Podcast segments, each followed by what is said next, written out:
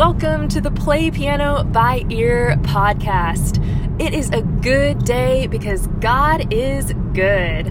I'm so excited about this episode today. This one is called All the Weird Chords. All the Weird Chords.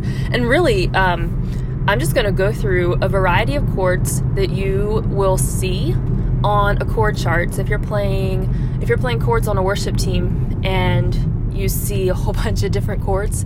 I'm gonna gonna talk about all these weird chords. There was there was an episode I did earlier called Demystifying Worship Team Chord Charts, and in that episode I talked about what you do, what you do with a chord chart and how the right hand is going to play the chord and the left hand is going to play an octave, and how generally speaking, each chord is going to get about four beats. So you're going to count to four as you play each chord, and then uh, I, I just went through kind of a lot of things that classical pianists don't expect when they transfer over to playing chord charts. And in that episode, I said that in another episode, I was going to talk about all the all the weird chords that you're going to see on a chord chart. So I'm super excited to get into all of those. I want to give a little a little story. I'm going to tell you a little story today because on my last episode, the one right before this, I had a little something unexpected happen. That one was pretty fun. It was a pretty fun episode, but I accidentally recorded it sort of the wrong way, and that's why the audio kind of turned out muffled. I I record these podcasts in my car usually, but for that one, I had forgotten to turn off the Bluetooth in my my car um, was connected to my phone, and so it actually recorded the podcast via my my car recorder. However that works. So I turned off the Bluetooth today. Woo! We should be good to go. But you know, one thing. This is just kind of an encouraging thing for life that perfection shouldn't hold you back just from going after and doing something. You know, there's the concept of failing forward and just trying something, just doing it. Don't let the don't let the um, perfection keep you from getting started. So, great thing is once you get started, and this oh, this even applies to playing piano. Once once you get started, you can improve from there, and it's an awesome thing. So, here we go on a new episode today. Now, all of the weird chords, just to premise this, there are 12 major chords on the piano, and those 12 major chords are uh, seven chords that begin on a white key, and they would be A, B, C, D, E, F, and G. And then there are five major chords that begin on a black key and they would be the group of two and the group of three. So we have C sharp, D sharp, F sharp, G sharp, A sharp. And that's if you're calling them by the sharp names, or you could call them by the flat names D flat, E flat, G flat, A flat, B flat. I think I said that right. so we have we have 12 major chords. Every black every black key has two names as a little side note. And so every chord that begins on a black key also has two names. The reason that black keys have two names, this is a rabbit trail, we'll get back to the chords, but the reason that black keys have two names is because black keys don't really have a name in and of themselves. They're just called according to the white keys around them. So you could call a black key, you could say, oh, this black key is to the right of the white key C or you could say, uh, this same black key is to the left of the white key D. And instead of saying the words right and left, we use the words sharp and flat. So sharp would refer to going to the right or going to the keys that are higher in pitch, and then left would refer to um, flats, so a flat, going to the keys that are lower in pitch. So the same black key could either be C sharp or D flat. So black keys are called according to the white keys around them. So therefore, chords that begin on a black key also have two names, just so you don't get mixed up there. In my in my PDF that has a list of all these chords, it also has both of the names of the chords on I think all of those. Oh, I better go double check that. So, a lot of the weird chords you're going to see. One one chord is just a, a regular major chord Maybe it's the D chord or the C chord or the G chord, and there's just a number two beside it. So it's like D2 or C2 or G2 or whatever it is, A2. And all that means is you're going to take your major chord. So we have a C chord, C, E, and G. And instead of playing E in the middle, so if you were using your right hand, your thumb or finger number one, your thumb is finger number one, would be on C. And then finger number um, well, and then each finger is on a white key. So finger number three ends up on E, finger number five ends up on G. Instead of playing finger number three in the middle of your chord, you're just gonna not play finger number three, and instead you're gonna play finger number two, whatever that finger, whatever note that finger is on. So for our C chord, finger number two is on the note D. So the notes you're gonna be pressing for that chord are C, D, and G. That is the two chord. So, like A2, instead of playing your major chord A, which is A, C sharp, and E, finger two falls on B. So now we have A, B, and E. So that's the two chord. Another chord you're going to see is this chord that says S U S, sus, right after it. And it's short for um, sustained. I always want to call it suspended like suspenders for some reason. I'm like, it's the D suspended chord, but it's actually sustained. It's the sustained chord. So if we see this chord, it's kind of like the opposite of the two chord, um, but instead of instead of playing finger number two, it's playing finger number uh, four. So for your right hand, for your right hand, we have, uh, for example, the D chord, D F sharp A. Finger three is on that F sharp, so we're not going to play that. And then the sus just means that we're going to play finger four instead. I don't know why they don't just call it D4. That has always perplexed me. So just D, G, and A, that would be the notes for the D4. Uh, the C4 chord, for example, would be C, F, and G. And it kind of makes a nice, a nice um, pulling sound that wants to resolve back to just the regular major chord. If you try this on the piano, the C, sus, chord wants to resolve back to the regular C major chord.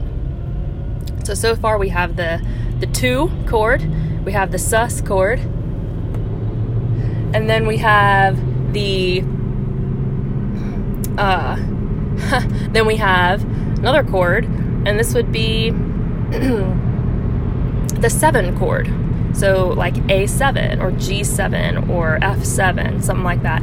And great thing about this chord is you're just going to start from your beginning note. So if I'm playing the C, or actually let's do it with the, if I'm playing the G chord, for example, you're going to start at G, and that's note number one, and you're going to count seven white keys up from that note. So G, A, B, C, D, E, F. Oh, there it is. So now F is note number seven. So now you're going to add that note to your regular G chord. So it's like G chord plus the seventh note. Now for this chord, you're going to press four notes at once. Four notes at once. Uh, that is the seven chord. And there's a little bit of, there's a little more theory in playing these, the seventh chord as far as how many uh, how shall I say this? You want to make sure that it's the seventh note of the scale instead of just the seventh white key. But for certain chords, it just works to count the white keys up. Like for the G chord, it works. But if you're playing the E flat major chord, which usually never happens in chord charts because poor guitarists do not want to play in the key of E flat. I don't know why people don't want to play in the key of E flat, actually, because you could just put a capo on your guitar. Huh. That is a good question. Oh, I suppose I suppose other instruments would have to think about odd keys like the bass guitar would have to play in the key of E flat too. But anyway, if you're finding your seven chord in the key of E flat, then you're gonna have to count up the E flat major scale to seven notes, and then the seventh note there is gonna be D flat added to your to your chord. But that can be diving more into an episode about scales and how those work as well. Another chord that you're gonna find is something like an F sharp minor. So the great thing about these chords, F sharp minor, C sharp minor, um, anything like this is, well, actually, first let's just think about one step at a time. So, first you just find the F chord, okay, and that's F A C. Now it says F sharp. So now I just take that whole chord and make it sharp. So F sharp, A sharp, and C sharp. That is your chord now. And then it says to make it minor. So to make any chord minor, you're going to take your middle note and lower it a half step. So just bring it to the left, one key, whether it's a white key or a black key that you land on. So we have F sharp. Now that A sharp, we're going to bring down to the A so that's our half step down. That just turned it into a minor chord. And then C sharp, F sharp, A, C sharp. This chord would be just super valuable to practice. Just practice. Practice this chord by itself.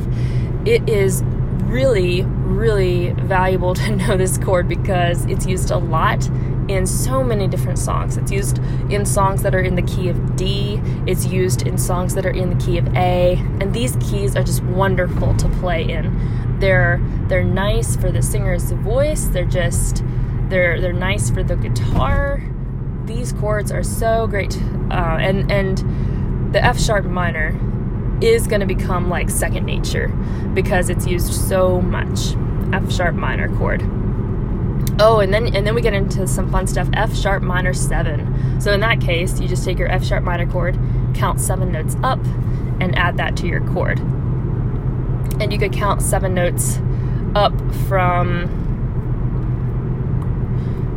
up from F, and that would be E. So we add E to our F sharp minor chord. So that's a few chords that you will find. Oh, sometimes you'll just find uh, simply minor chords like B minor or G minor or A minor. A minor, oh, that's a really popular one. A minor. So for your minor chords, you're just to take your regular chord and, like we said just a little bit ago, lower the third. So the third, oh, here's the, uh, the reason it's called the third. You might refer to me talking about the third a lot, but if your right hand is playing your chord, if your right hand's playing your C chord, C, D, E, F, G, then finger three is going to be on E, and that is the the note that we're lowering. So when I say the third, it just means the middle note of your chord because that's uh, three notes from the start of your chord. Chord starts on C, that's note number one. D is note number two. E is note number three. And conveniently, uh, your hand, your finger number three, plays note number three on the chord. It's just how it works out. So we lower the third, or just the middle note of our chord, to turn it into a minor chord. Hmm. That is kind of generally the chords that you will find on a chord chart. Hmm. Thinking through any other any other chords that that might be on the chord chart. Hmm. There are some different chords that are more popular in jazz music, and these would be the diminished and the augmented chords, or especially minor diminished chords or augmented chords. So, for diminished and augmented, if you just have a regular chord, like your C chord, C, E, G, diminished means that you're going to take the fifth, note number five. So, for our C chord, G is note number five, and then you would lower it a half step. So, now you'd have C, E, and G flat. And this diminished chord, it sounds really weird. it's just odd but it sounds great in jazz music. And then an augmented chord would be the opposite. So you take note number five, so C, E, G, G is note number five because C, D, E, F, G, one, two, three, four, five, and then we raise that note up a half step. So now for augmented, we have C, E, G sharp. This chord also sounds um, interesting. you can try it on the piano. If I was if I was at a piano right now, I would just play these chords, and that would be really really fun to hear all these different chords. So that's kind of a rundown of a whole bunch of different chords that you might find on a chord chart and a great way to get started. One final note on this is that for chords like the the D2 or the the sus chord, make sure that um, well at the beginning of the episode I said to play finger number two. That works if you're playing the chord with your right hand and usually you're just going to play the octave with your left hand. But if for some reason you want to play that chord with your left hand, like the the D2 chord or something, um, it's not going to work anymore to play finger number two for the D2 chord with left hand because note number two of your D chord would be E because we have D, E, one, two. But if your left hand's playing this chord, it's opposite because your fingers are like a mirror image. Thumbs and your thumbs start in the middle and then it goes out from there. Thumbs one, two, three, four, five. So really for a D2 chord, finger four of left hand is going to be playing the E. So just make sure if you're finding these chords with your left hand that you make sure to count the notes like one, two. Ah, there's my note. Or one, two, three, four. There's it. There's the note for the the sustained chord. Yeah, sustained, not suspended. and and and so forth. Uh, because it's going to be mirrored image or opposite for your finger numbers for left hand. All right, uh, there we have it. Uh, overview of all of the weird chords. The weird chords are super fun and they make music so interesting. So have fun taking these 12 major chords and adding all the alterations to them and making them sound interesting. Have a great day. It's a good day because God is good.